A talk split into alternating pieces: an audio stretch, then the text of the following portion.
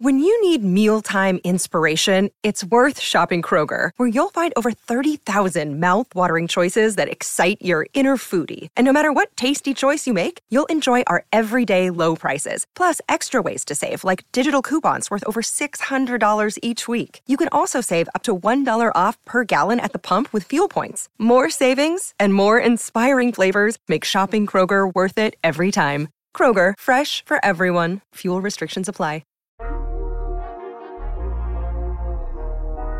SB Nation and Underdog Dynasty present the Underdog Podcast.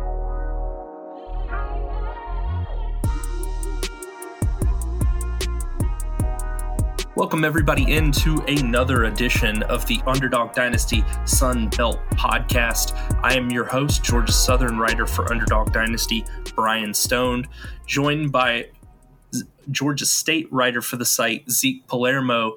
Zeke, it's finally here. We're getting real, actual football after a little bit of a taste last week with uh, the week zero games.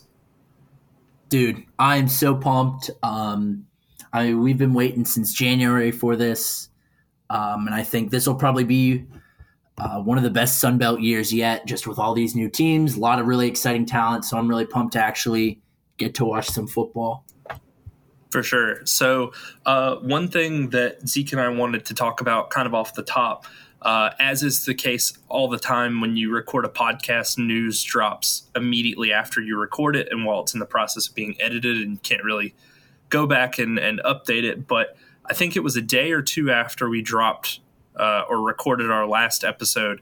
Uh, Marshall came out with a statement that their running back Rasheen Ali who led the the nation in rushing touchdowns last year, is going to be away from the team indefinitely.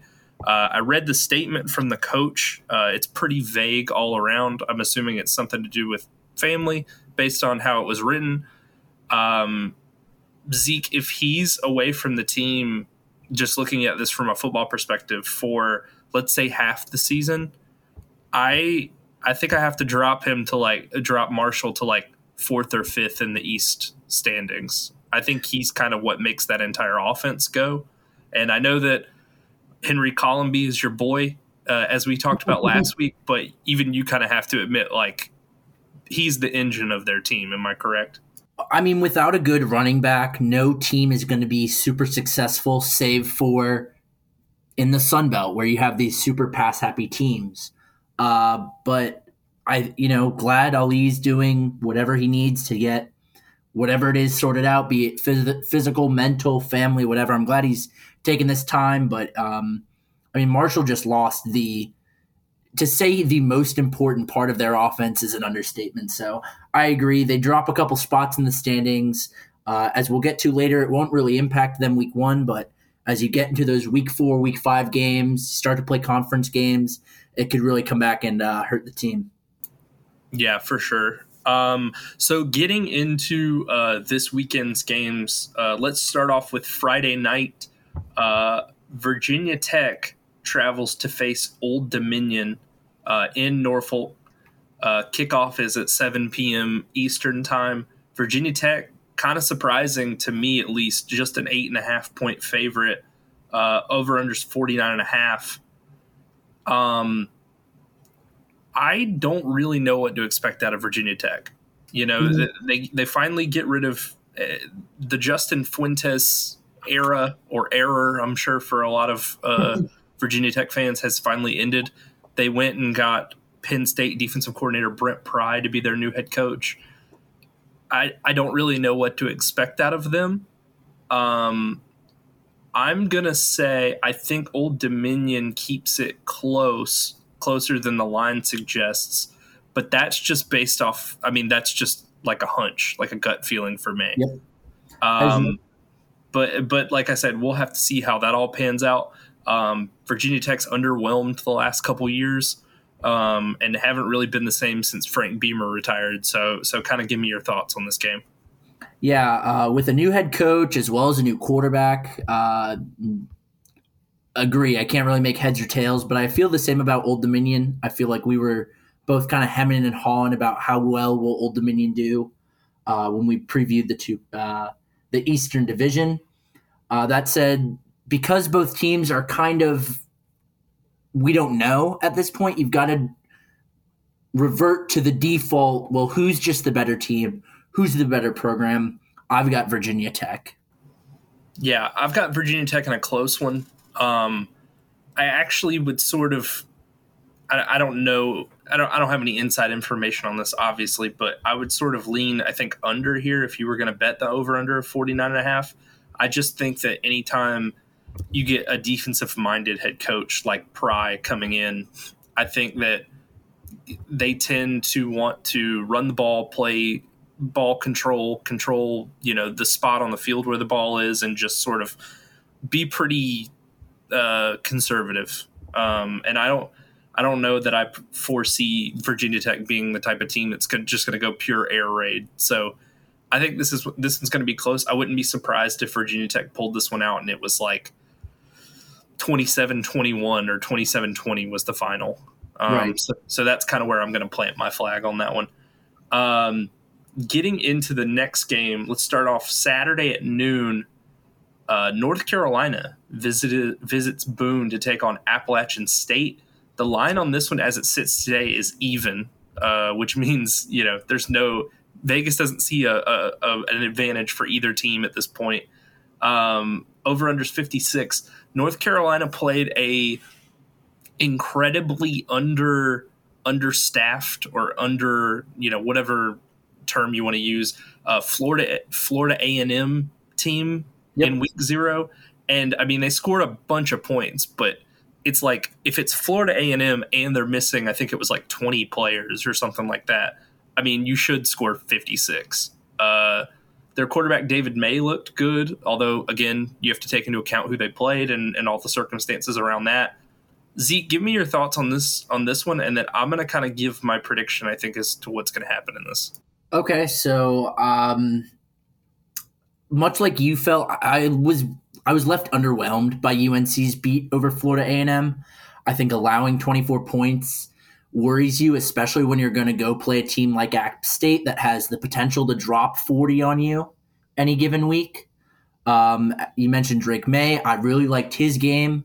Uh, whether he'll be able to sustain it over the you know next couple weeks against better teams we're not sure yet, but as of now, he looks like he's a, a really good heir to the, uh, the hole that Sam Howell has left after he went pro. Um, I've got App State by, uh, you know, maybe a touchdown, maybe a touchdown and a field goal. Um, I usually, as we'll get into later, I'll usually pick the team that has had the chance to play a game already because you can't understate the value of having game experience. However, I was not left um, you know, starstruck by what UNC did against a far worse Florida A&M team. Uh, I've got App State by probably just one score. Yeah, I agree. I think App wins this one um, by by a touchdown or so. Uh, I like I said, I didn't love what I saw from North Carolina, uh, and they seem to it's kind of crazy because it, when you look at North Carolina's program, you're like, wow, Mack Brown's the coach. You know, he brings yep. this uh, national championship winning pedigree over from his previous job at Texas. But that hasn't really translated outside of one good season, like you said, with with Howell. Because when you go back and look, like I I had to look to say how actually good was that UNC team that was like seemed to be so loaded on NFL talent with like Javonte Williams and Michael Carter they finished eight and four. I mean, they yeah. were third in their their division in the ACC. So I thought that they were actually better than that. But to say, I, I think they'll just be chasing that eight and four high, you know, forever because it's a basketball school and all they want with their football team is just not to be embarrassed um, every Saturday. But I just see App beating North Carolina. They're they're a, a more stable football program at this point. So mm-hmm. give me app. Um, moving on to the next game, 3:30 Eastern Time kick. Uh, we just talked about them a little bit. Marshall takes on hosts Norfolk State. I don't think we have got too much to talk about here, even with the loss of Ali. I mean, obviously, I don't foresee Marshall losing to to an FCS team.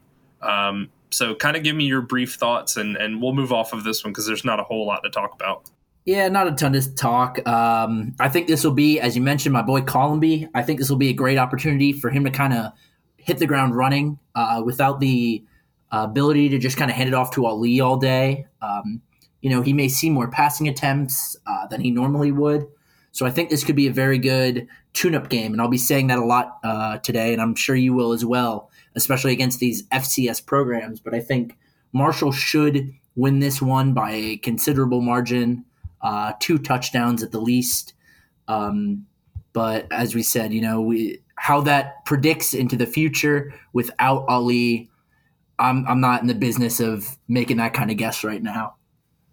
Yeah, I, like I like I said, I I think uh, I think Colombi. This is a good um, way to start the season. I think if they want to get him some reps in game situations to see what if he can, you know, kind of carry the offense on his back, I think this would be a good opportunity to see if that can can kind of take place or if they're going to need to learn lean on another uh, a running back with Ali being out. Mm-hmm. Um, one team that's not going to be able to take it easy is uh, Troy. Uh, at four yep. o'clock, SEC Network, they take on number 21 Ole Miss in Oxford. Mississippi, 21 and a half point favorite, over unders 58.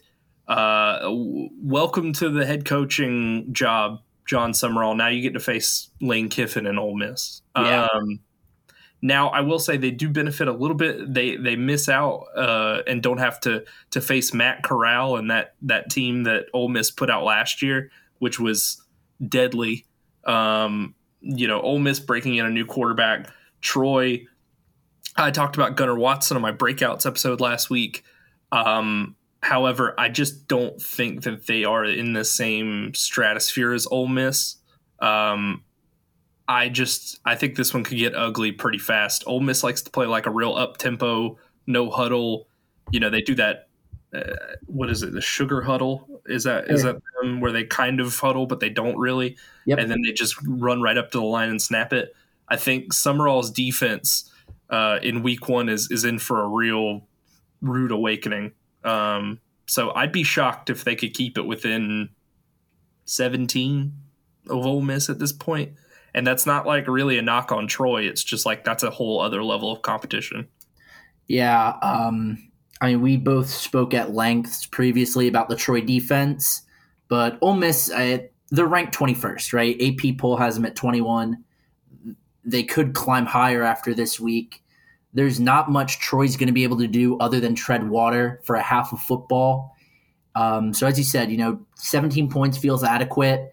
As long as you can keep it close at half, I think that'd be a considerable win in the eyes of the Troy program. Obviously, you're not winning the game, but uh, that's bright signs if you can keep it close at half. Yeah, I think I think if you could just put up, you know, relatively a fight, I think that that would be a good way to kind of start off Sumrall's tenure and also, you know, sort of the season and show, you know, we're not going to do the same thing, same things we had done under Chip Lindsey. So, mm-hmm. yeah, I, I, like you said, if they can keep it keep it close for a half of football, I mean, you know, that might be a good place to start for Troy in 2022. Um, getting into our next game, where there's not going to be a lot to talk about in this one much either. Um, South Alabama welcomes Nicholls to Mobile. Um, you know, I, am just you know South Alabama in a route for me. Um, there's not there's not even like betting lines on these types of games, so I think the thing I'm most interested in uh, is seeing, like I said, if one of if one of my other breakout picks, Jalen Wayne, starts the season off hot, or or what the offense kind of looks like for South Alabama.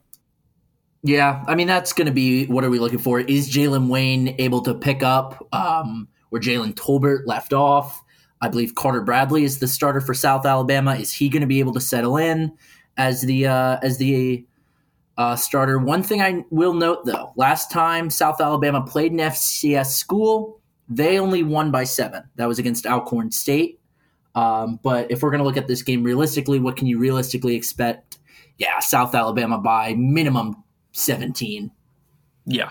I, I don't even with you could throw all the variables you want at this game. I just don't I don't see Nicholls being able to keep it within mm-hmm. two scores. Uh, and I could see this one being relatively low scoring with a new starting quarterback and and um, you know Kane Wommack being sort of a defensive guy for South Alabama, I could see it being 38 to 14 or something like that. Sure. Um, so moving on from this one, next game up, 5:30 kick uh, Eastern Time, Reno, Nevada. Texas State travels uh, a couple states over to play Nevada. Nevada with a pretty underwhelming win in week one at New or week zero rather at New Mexico State. They won 23 to 12. Um, I didn't watch this game to be quite honest with you. Uh, their starting quarterback Nevada only threw for 51 yards on 12 completion or seven completions. Um, I I don't know what to I don't know what Texas State's going to look like with Layne Hatcher at QB, but I feel like if Nevada turns in another performance like that that they did against New Mexico State, I think Texas State might be able to pull it off.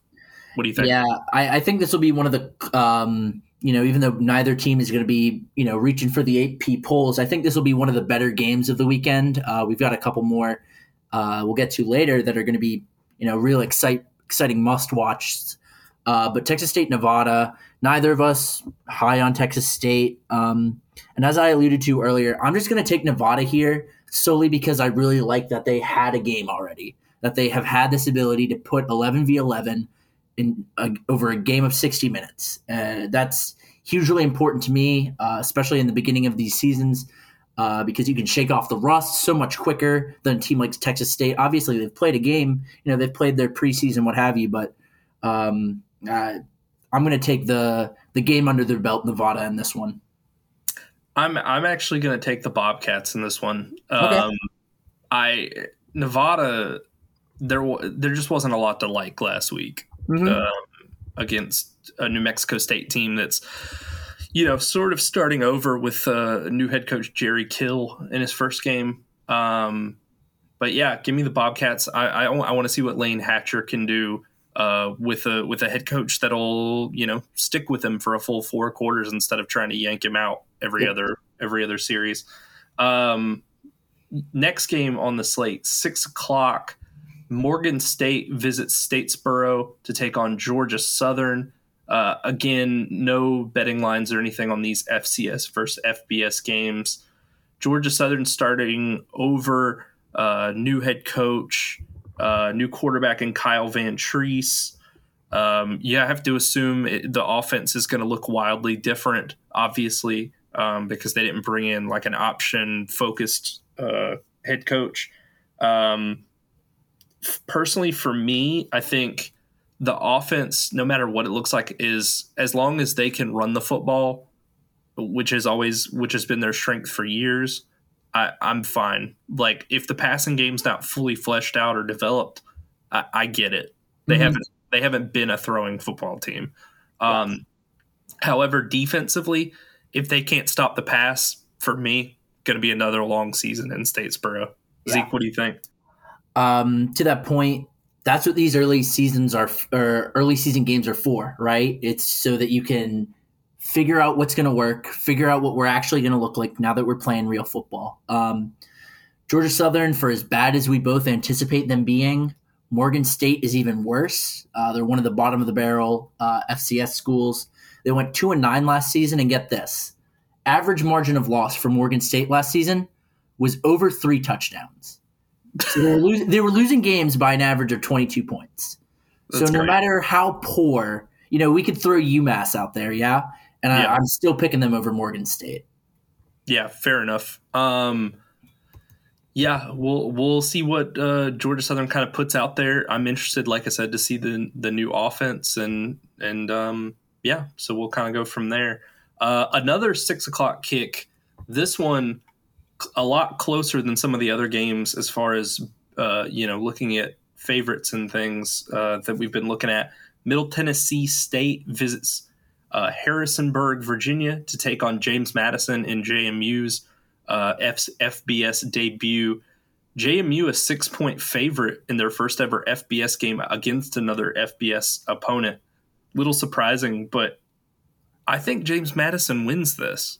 Um, I like a lot of the the um, structure that that program has with the Curt Cignetti and all that. Um, like I said, I, I, read off some of the stats a couple weeks ago when we did our East preview. They they usually dominated the FCS level. I don't think they're just going to walk in and dominate the the Sun Belt, but I think that the top the top tier of the FCS can compete with sort of the bottom feeding FBS teams, and I think James Madison comes away with a win here at home. Uh, you know, uh, this this will be an upsetting take for a lot of people who are fans of non Power Five football. Uh, I don't buy James Madison, at least not yet. Um, I just can't feel right about saying the top FCS school is better than the bottom FBS, right? Um, mm-hmm. I, the, you've got more money, better facilities, more coaches. You know, you've got more scholarships to throw at better players. So even though on paper, James Madison last year, 15 points a game, points per game allowed. Their defense was holding opponents to only 15. Middle Tennessee was only winning games where they were scoring over 30, right? Mm-hmm. So even though on paper you're looking at this and you know this could be a, a big statement, you know, program defining win for James Madison, I don't in good faith can't say that James Madison in their first FBS game is going to come in and win. Last time they played an FBS school, 2019, they lost that game, right? If we come yep. back next week and I'm wrong, I'll eat my words, but I don't buy it this early. Okay. That's that's fair. I just I like what I've seen out of them for years uh, mm-hmm. at the FCS level, and I think it's going to translate. I mean, obviously, like I said, we're we're going to be talking about something completely different when it comes time for you know James Madison to play the contenders of the Sun Belt. But right. like I said, we'll have to see how all that all pans out. But I've got James Madison winning this game. Um, all right, next game in the slate, seven o'clock Eastern. I think this is pretty much the Sun Belt Sun Belt game of the week. Um, Army comes to Conway, South Carolina to take on Coastal. Coastal just a two and a half point favorite. Army is always a tough opponent. I'm, yeah. I'm just going to start off by saying that.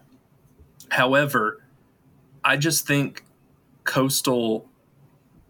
I, I think Coastal's going to have a rough year of it if they find a way to lose to Army because all you have to do against Army, and I and I say that acknowledging that it's not like a layup, but all you have to do is be able to score a little bit mm-hmm. because teams that run the triple option cannot typically score at will. You know what I mean? Like yeah. they're not hooking it all over the yard.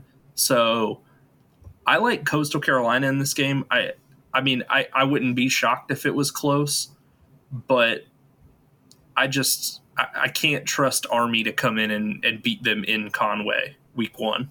I what do you say about Army, man? Like as you kind of alluded to, there's nothing to say about Army from a football perspective that gives you a real clear idea of how this game's going to unfold because Army is year in year out this weird bogey team for good teams.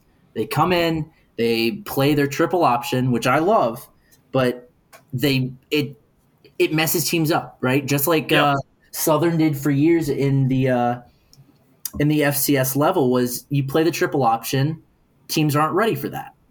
Yep. That said, Coastal's had the full off season. Obviously, they're not spending the whole off season preparing for one triple option team. But you've had more than just one week to prepare.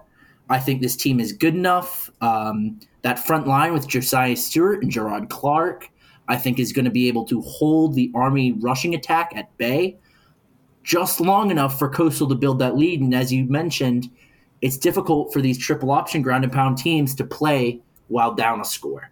So I've got Coastal. Yeah, um, you know, having like you, you like you alluded to with um, Georgia Southern, you know, I've seen what happens when these types of teams get down two scores, even if it's ten points. It's just so it's such an uphill climb.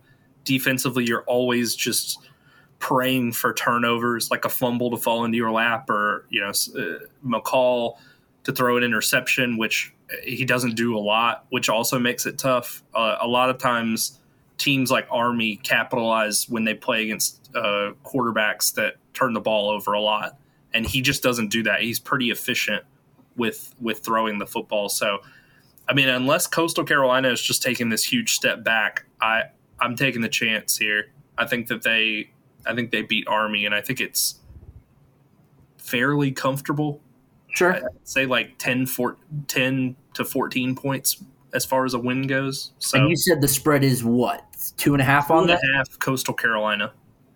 I'm curious if that is a product of Army just being Army, or if the odds makers really think that Army is capable to keep keep it within three.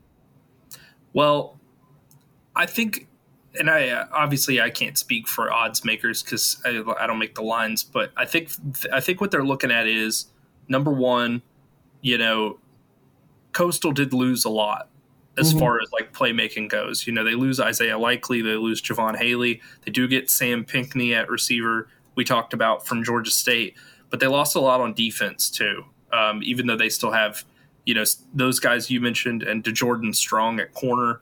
Um, I think they just don't know what to expect until they see Coastal play. Right. Um, but honestly, I just have a hard time seeing a team with Grayson McCall at quarterback not be able to score points. So, Yeah. so give me Coastal. Um, like I said, if they do find a way to to fall to Army, I think it's good. It might be a long season in Conway uh, if they can't get it figured out. But I don't I don't foresee that happening. Sure. Um, the other one of the other seven o'clock kicks, we've got Liberty visiting Southern Mississippi uh, in Hattiesburg. Liberty is a three and a half point favorite. Over unders 49 and a half. I think I'm gonna call I'm gonna call for the upset. I think Southern Mississippi brings down Liberty at home. Um I I just think, you know, if Malik Willis was still at Liberty, I'd, I'd pick Liberty handily. Um, but we I don't know what their quarterback situation looks like now. And I do think Frank Gore Jr. is a is a great running back. And if they can just keep from having, you know, eleven different guys throw a pass uh, Yeah. in this one for Southern Mississippi, I think they might be able to pull it out. So I'm I'm gonna go ahead and pick them for the upset. Uh, I've got Liberty here, and as we talked about last week, I love Frank Gore Jr.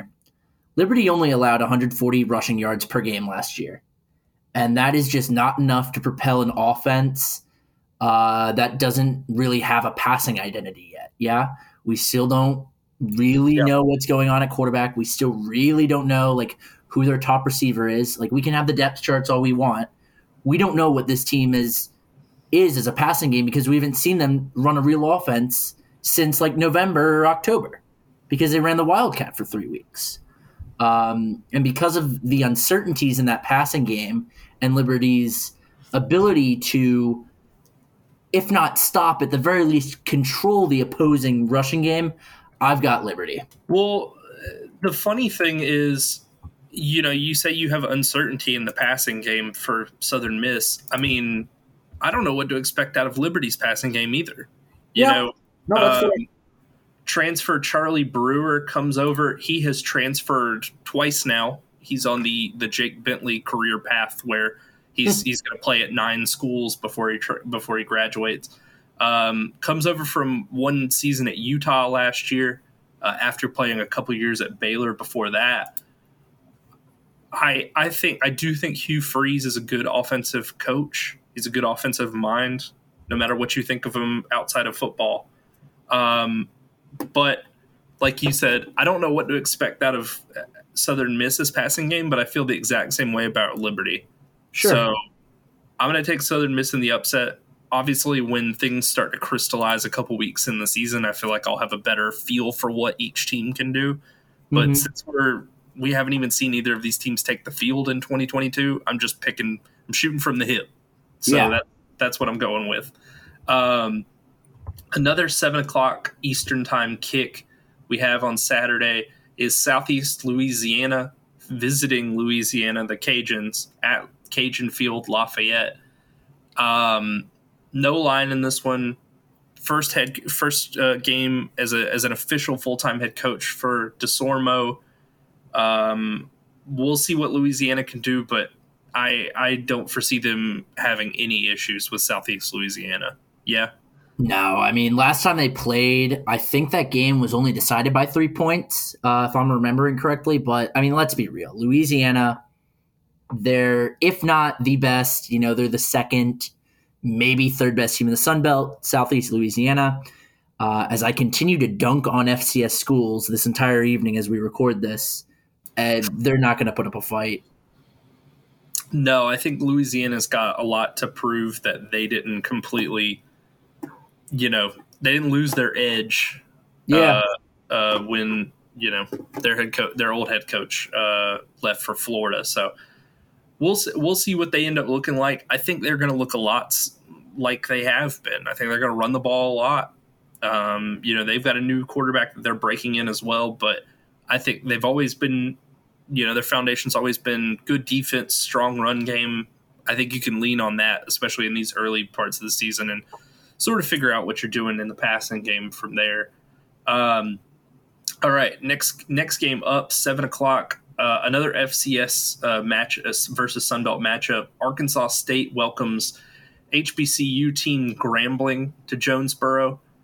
Um, I I have this penciled in as one of Arkansas State's layup wins this year mm-hmm. um, because heading into doing my preview, there weren't many um, outside of let's see, I'm looking down their schedule. UL Monroe, I think, was going to be a win for them, and then UMass, and those are pretty much the three that I think are going to be layups, uh, including this game with Grambling. So, you know, we'll see if they look any more balanced. We'll see if they can, you know, at least put up a semblance of some defense and not have to play a shootout game with with Grambling.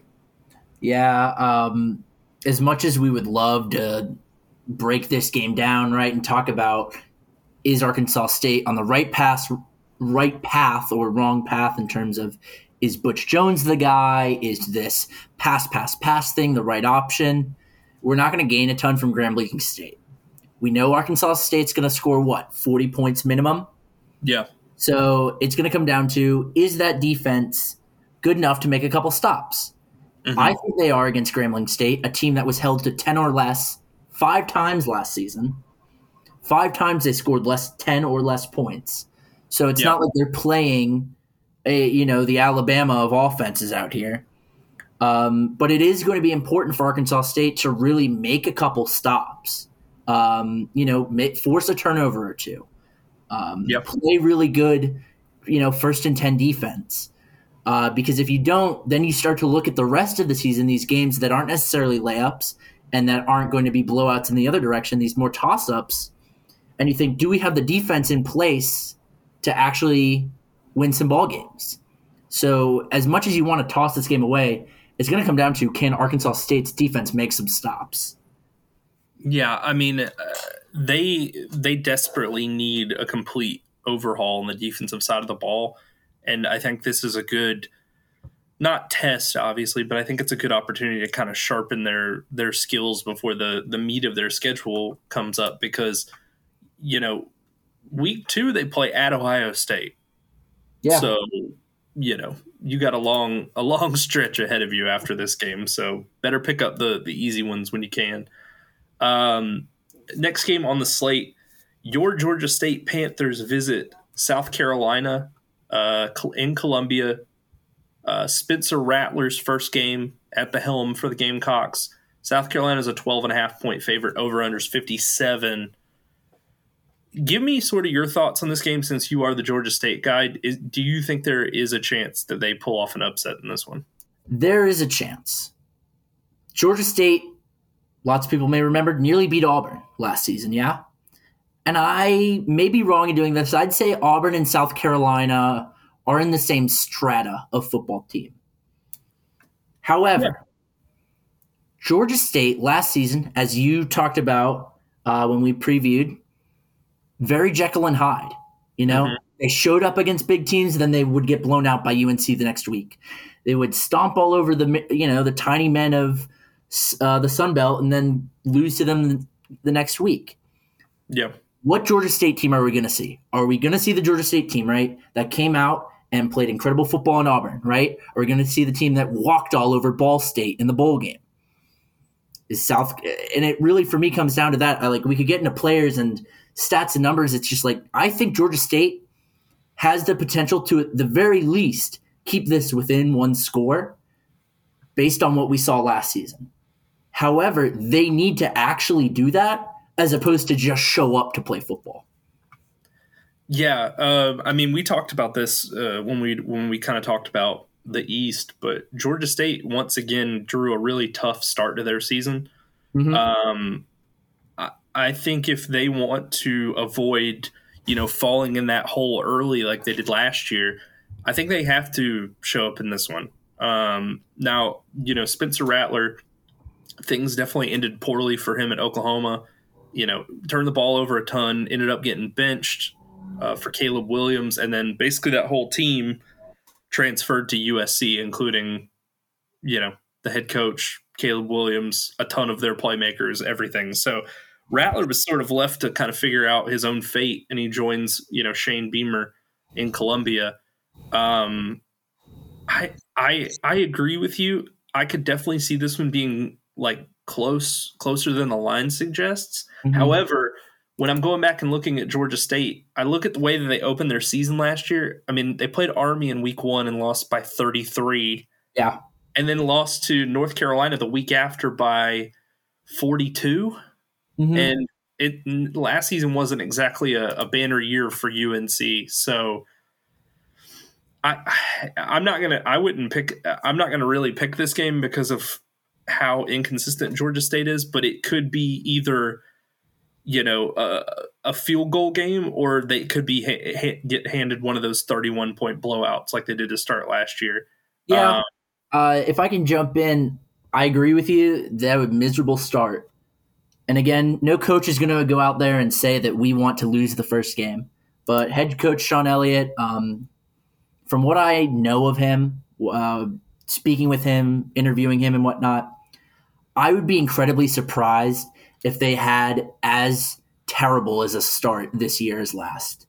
I think um, there were a lot of starters when we look back at those like Army games and the UNC games. There was a quarterback controversy. There was a running back controversy, right? Mm-hmm. Uh, so I think this is a really different team week one to week one. Um, but again, anything can really happen, especially when you're playing these teams that are supposed to be better than you. Yeah, so we'll we'll see what happens in that game. That along with the Army Coastal Carolina game are I think the two most intriguing games of the weekend uh, as far as Sunbelt play goes to me. Um, and then getting into the last game of the night, eight o'clock kick. UL Monroe has to travel to Texas uh, in Austin to face the Longhorns. Texas is a 37 and a half point favorite, over under 64 and a half. I'm going to start this off uh, by saying I don't think Texas is going to lose this game, but how Zeke, how Texas would it be if UL Monroe lost this game by four points? that, I mean, that's Texas, man. Um, you know they're they're the antithesis of Army, right? They, have got this. They're going to lose games they shouldn't, or at least make it close when they shouldn't. Um, I, but I think Bijan Robinson's just going to like trample them. You know, uh, quarterback Quinn yep. Ewers. Uh, this will be his first, as far as uh, my understanding, it's going to be his first snaps, not just his first start. But Quinn Ewers, the quarterback for Texas, this will be his first snaps of the uh, NCAA. So could see some lackluster passing from Texas, but they've got the running back power to just not even concern themselves with Monroe. Yeah, I mean, like you said, Bijan Robinson I wouldn't. He's touted honestly to be, um, and you can tell I play like dynasty fantasy football, but he he's purported to be like one of the best, I think, prospects coming out in the last like five years or so, mm-hmm. and that's even including like Breece Hall last year. Um, and I think that it, a lot of people wouldn't be shocked if he he was like a late first round pick, like in the draft. Um, so I think that's going to be way too much for UL Monroe to handle. However, like I said, it would be hilarious if if they came out and Quinn Ewers didn't exactly know what was going on and and threw two picks. Uh, and and for some reason, you know, late in the game, the Warhawks are are driving to tie it or try to win it, and Texas just comes up with a late turnover or something and it ends up being, you know, 34 31 final score. Yeah. Um, I'm not going to put my money on that. Um, but I, if you were to ask me if that's within the realm of possibility, I'm saying most definitely. Yeah, I mean, I wouldn't, I wouldn't put any money on Texas being winning this game by more than 38 points either. Mm-hmm. Um, I feel like that's kind of a, that's a little bit of a fool's bet. Yeah. Uh, anytime you believe in Texas. Um, yeah, so that is the slate for week one. You know, we've got a full complement of games in this one. Zeke, I'm sure you're looking forward to Georgia State, South Carolina. Is that the game sort of of the weekend for you? Looking through my list, uh, obviously that's going to be the one I'm keeping the closest eye on. Um, but I think App State, North Carolina will be interesting. Uh, as you mentioned, great opportunity for App State to like really plant their flag and say we're legit. Um, similar with Coastal, um, if you can beat Army here, you can say we're here and we're not. You know, this isn't a fluke over the past two seasons. Um, so those are kind of my two top picks. Um, if you're asking me to pick one, it's App State, North Carolina. Okay.